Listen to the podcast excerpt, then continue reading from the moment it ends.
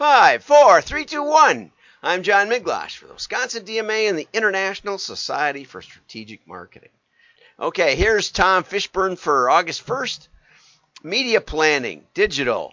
We should allocate our budget first to digital because our brand is digital first. Right. Whatever, social, whatever it takes to go viral on TikTok. PR. We've taken a, we take we have to take a stand on any and every social issue to show that our brand has purpose. TV isn't TV dead yet? Print, yeah, right. Radio, okay, boomer. Finger pointing. Why aren't we seeing higher higher sales? Maybe it's time to change agencies or marketing team or something.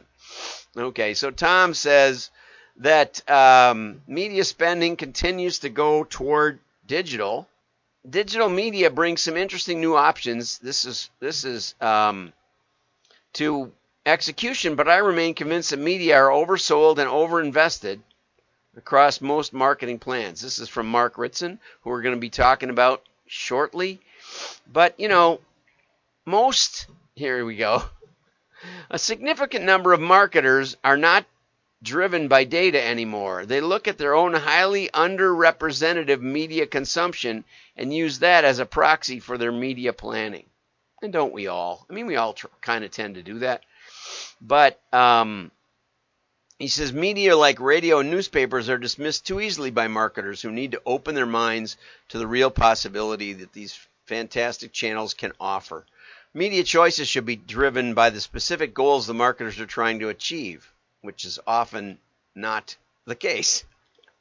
And you know, a lot of the media mix is governed by how much you know about your audience, right? If you have their name and address, then mail can be the most powerful. But so many these days don't even bother with the with the address if they're not shipping them something, you know, and and therefore that kind of rules it out. So one of the first steps if you want an alternate media, is to collect the information that you need to reach them there. And the less you know about your market, the more likely that low cost per thousand, like TV, will be the most cost effective because it blankets everybody. If you don't know who's in the market, you know, now this gets at an issue that we're going to be talking about just in a second. Okay, what's the big campaign idea? We're going digital Facebook, YouTube, a mobile app, Pinterest. What are we going to do in all those channels? I don't know. We'll figure it out later. Are digital ad are the digital ads we buy actually being seen? Absolutely.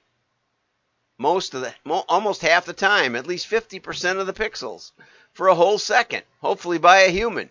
Maybe without a without maybe on a site without porn, but there's no way to verify that. That explains the low, low cost per thousand. Yep, it's a great deal. Okay, so anyway, I love I love what Fishburne puts there. I didn't quite understand this one. We bought your attention, paid media. Newsletter. Please give us your attention. Own. That's like if you if you subscribe to the WDMA. Hey, at least you'll get the media uh, the meetup announcements. Uh, earned. Help us get your friends' attention. Yeah, okay. And ignored. Why is no one paying any attention? Yeah, and that's where most companies are at, I think. Okay, here's a fun story. A medal you can bite and eat as well. This is, um, I don't know how to say Xander Schaufel's name. I just don't. It looks like Schauffele to me, but I'm sure that's wrong. So it's, and he won the gold medal, an American. Um, but his family has roots all over the place in the Olympics, and his, it was either his father or his grandfather was was en route to the Olympics. I mean, in training to to get there, and uh, was hit hit by a car or something. And but it, you know, I didn't realize this was like in his family heritage. Uh, a bunch of Olympic athletes and a bunch of Olympic aspirations, and so that was really cool. And it's nice to see that an American win golf when we do have quite a few golfers. And for those of you who don't think golf's a sport, I would put it head to head with with gymnastics and a lot of other sports any day. But anyway, Blue Diamond came up with a medal made out of almonds that you can eat. And that's what made me think of it because I saw this picture yesterday. Um, and if you tweet out your favorite winning Olympics athlete, you get a chance to win your own XTREMES almond medal. A taste of victory will be spicy. but how many almonds does it take? 20 to 25 almonds. Okay, that's enough. We don't care. You can't buy it. You, you got to win it with a tweet. And now the meat of the, of the day. The seven things marketers need to know in order to answer the question. And the question is this one. I understand the importance of long term brand building. I get the need to invest heavily in it. I get all that, but how do I get X to buy into it and support me? And X is like the CMO or the CFO. And so this is a, a this is a puzzling question. And what struck me in this 25 minute to read article, which I highly recommend, it what struck me is that that it it so fits the situation with direct marketing. You know, I've been in direct marketing for mm, in September next month. It'll be 40 years that I've been uh, that I I started in direct marketing. No, that's 40 years. Let's see. No, I started in 1980. Yeah, 1981. 1981. So 40 years as a marketing consultant mid September. And you know, I've seen the power of long term testing where we let the marketplace tell us what resonates with them. And I've seen the ability to both build the long term brand image while also and and keep it separate. That was really an interesting point that Mark made. For example, we were able to model for Musician's Friend, we spent a lot of time modeling. I think we built 60 variables to identify people that tended to buy on sale only. And I'm kind of like that. You know, uh, I remember Paul Fredricks used to send me a catalog and then they'd email me specials all the time and I would look at the catalog and then I'd wait for the for the 20% off coupon. And I do that with Lands' End too. I love their catalog. I look at it. I consider their catalog to be almost more brand building. I remember when I first got started with Land, Lands' End, they used to put articles about the sheep about the sheep herders, the shepherds in New Zealand and how this how because of the cold climate up on the mountains, we get really good wool from there and it makes these great sweaters. And I remember that kind of thing. And they used to put these articles in there, and that was brand building. Even though it was, you know, a regular mailing that had regular results and we could measure the short-term results, the long-term results, well, heck, I'm still with them today. And that was from the 70s uh, when I started with Lands' End. Okay, so how do I get the CFO, the CMO to support me in long-term marketing? And, and that's the way I would change this article to long-term marketing, thinking about how do people view my company, thinking about how do they think about my company when they're not ready to buy. And that's the interesting part about this article that I'm not sure. I mean, this is just a super article, especially if you're in brand building. But so few marketers are. Most of us have a budget and we decide how we spend it, and we're never going to have the impact you know, of even of Apple in 1984, where where they took their entire year year budget and bought one commercial on the Super Bowl and bet everything on this crazy commercial, uh, and and it worked. Right? It was totally brand building. It had nothing to do with a special or a sale or a new item coming out. It just said, "We're we're different than IBM." It's really what it said. We're different than the traditional computer company. And uh, I've shown that commercial on the show where the where the girl comes in and the and throws the throws the sledgehammer through the screen and the Apple logo comes up, and everybody that's that saw it remembered it. Um, but you know, first of all, you have to have a good brand where you are different. Secondly, you have to have the creative to really stand out and do something crazy. And third, that has to translate into sales, which it doesn't often oftentimes it people just scratch their head and say, "What is this about?" So it's a complicated thing, even if you have a good budget for it. And that's why direct marketing is so powerful.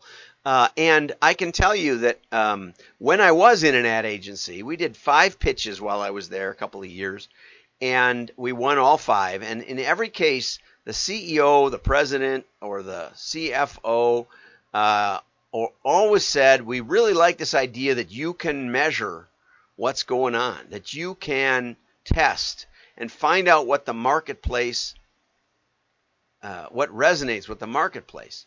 And um, on Friday, I believe it was Friday, I posted uh, some of my comments from the Direct Marketing Club of New York, and maybe I'll put a link to that in the down in the comments. Um, but what what I had to say was basically that direct marketing and direct mail's ability to to mm, drive engagement necessarily you have to throw it out it doesn't throw itself out to drive engagement with a decision maker not everybody in the household can throw the mail out um, that guarantees that we have both a knowledge of who bought, but also, and almost as important, a knowledge of who engaged and didn't buy. And we get that in no other media. So, in, in that context, we can say, well, let's try mail. Let's give it a shot. And we get one mailing. And you'll learn something from one mailing. But the real, the real, the real benefit comes from long term and seeing a brand move. Um, I worked with six different safety companies, safety catalogs, over a couple of years, uh, mostly in the 90s. And we repositioned each one slightly differently because uh, lab safety was dominating the industry, and lab safety's positioning. Uh, it was it was owned by a uh, by a woman who said, you know, a lot of the safety buyers are office managers, and they're just trying to you know have a good a good amount of safety merchandise, you know, the, the first aid kits and things strategically placed. And it's not that complicated. And we should do a catalog that's easy to use and, and colorful and, um, and welcoming, essentially. And that made sense for them. And uh, they, they, explode, they had explosive growth because of that. But then these other companies would call me up and say, you know, we want to look like that. We, we want to do that. And so I would find out more about them, and I said, you know, that's maybe not what you want to do. You might want to, for example, um, I'm trying to think of the name. It was owned by Jensen Tool, but it was down in, in Phoenix. And um, they had on staff, they had safety engineers. And so their their real forte was working with manufacturing companies and um, and complex safety issues where there were real issues of, of life and death. And I said, you know, you want to promote that you want to promote that, you know, when you're looking for more than just a first aid kit, that that's the kind of this is the place you should call. That we have real bona fide certified safety engineers on staff and they showed their pictures and not every you know you didn't dial right into them you dial in and talk to a to a customer service or a, or a, a telesales person and if your application was difficult they would they would ask you a lot of questions, and we set that all up, and then it would get referred to the safety engineer. But it positioned their company completely different than lab safety, and their revenue per piece went up because of that repositioning.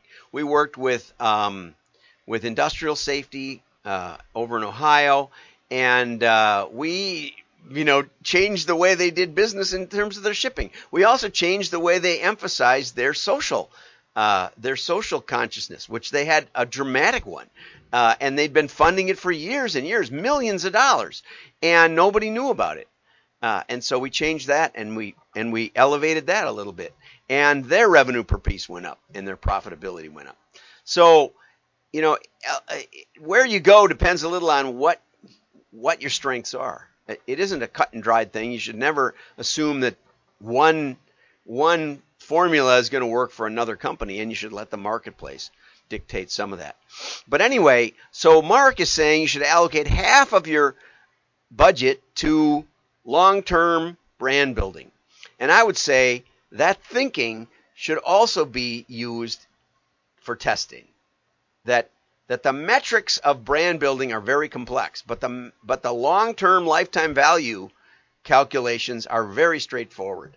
And we can help you with those.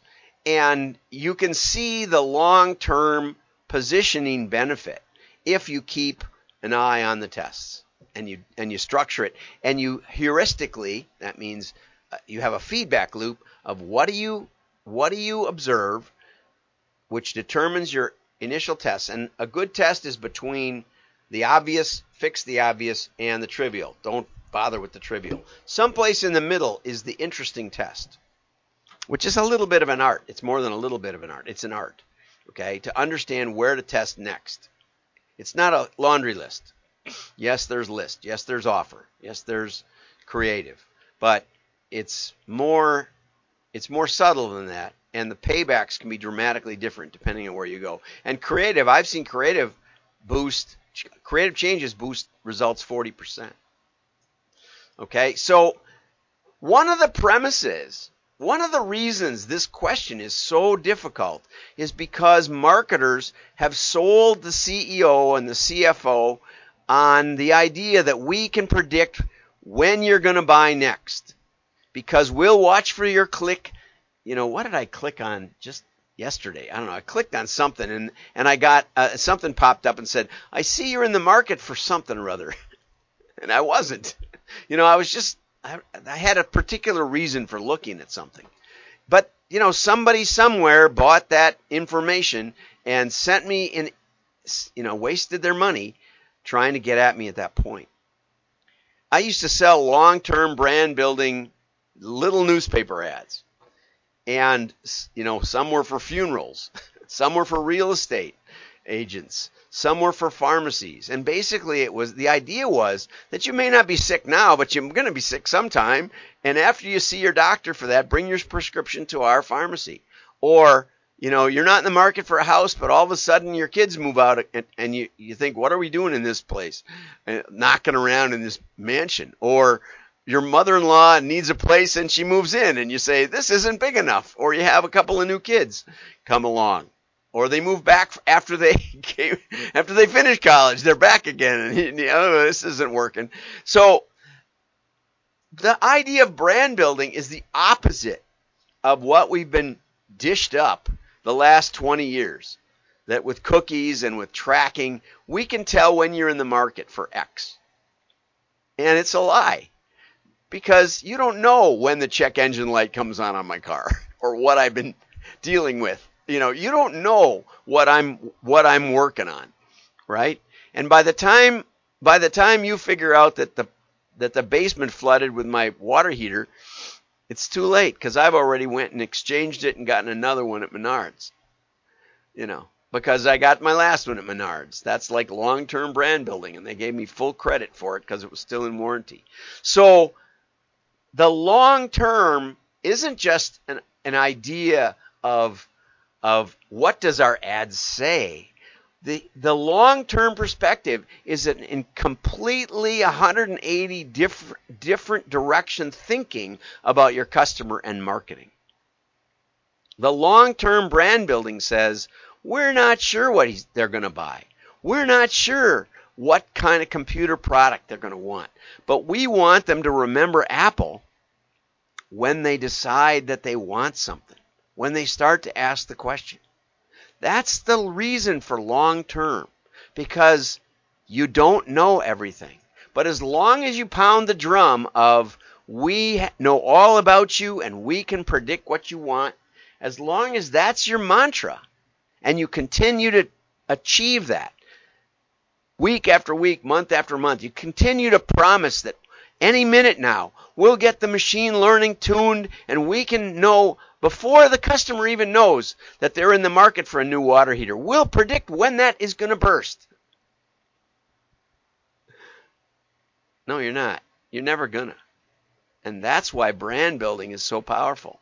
And that's why this is a great article to read if you want to sell brand building. But think about the basics. It's much more basic, Mark. It's it's get off get marketing off their high horse and tell them to quit promising that they can guess what I want. They don't. What's the definition of marketing? Find a need and fill it. it's but it's not about predicting the next water heater explosion. On a house by house basis. It's not going to work. Okay, so this, eh, you know, and I can't get into the details. I really, really recommend that you read this article. To do that, you go down to WDMA.org and you hit join, WDMA.org slash J O I N, join. And you can subscribe for free, and then you get the whole article. Have a great day. Like and share. Your friends will know you're smart. Bye bye.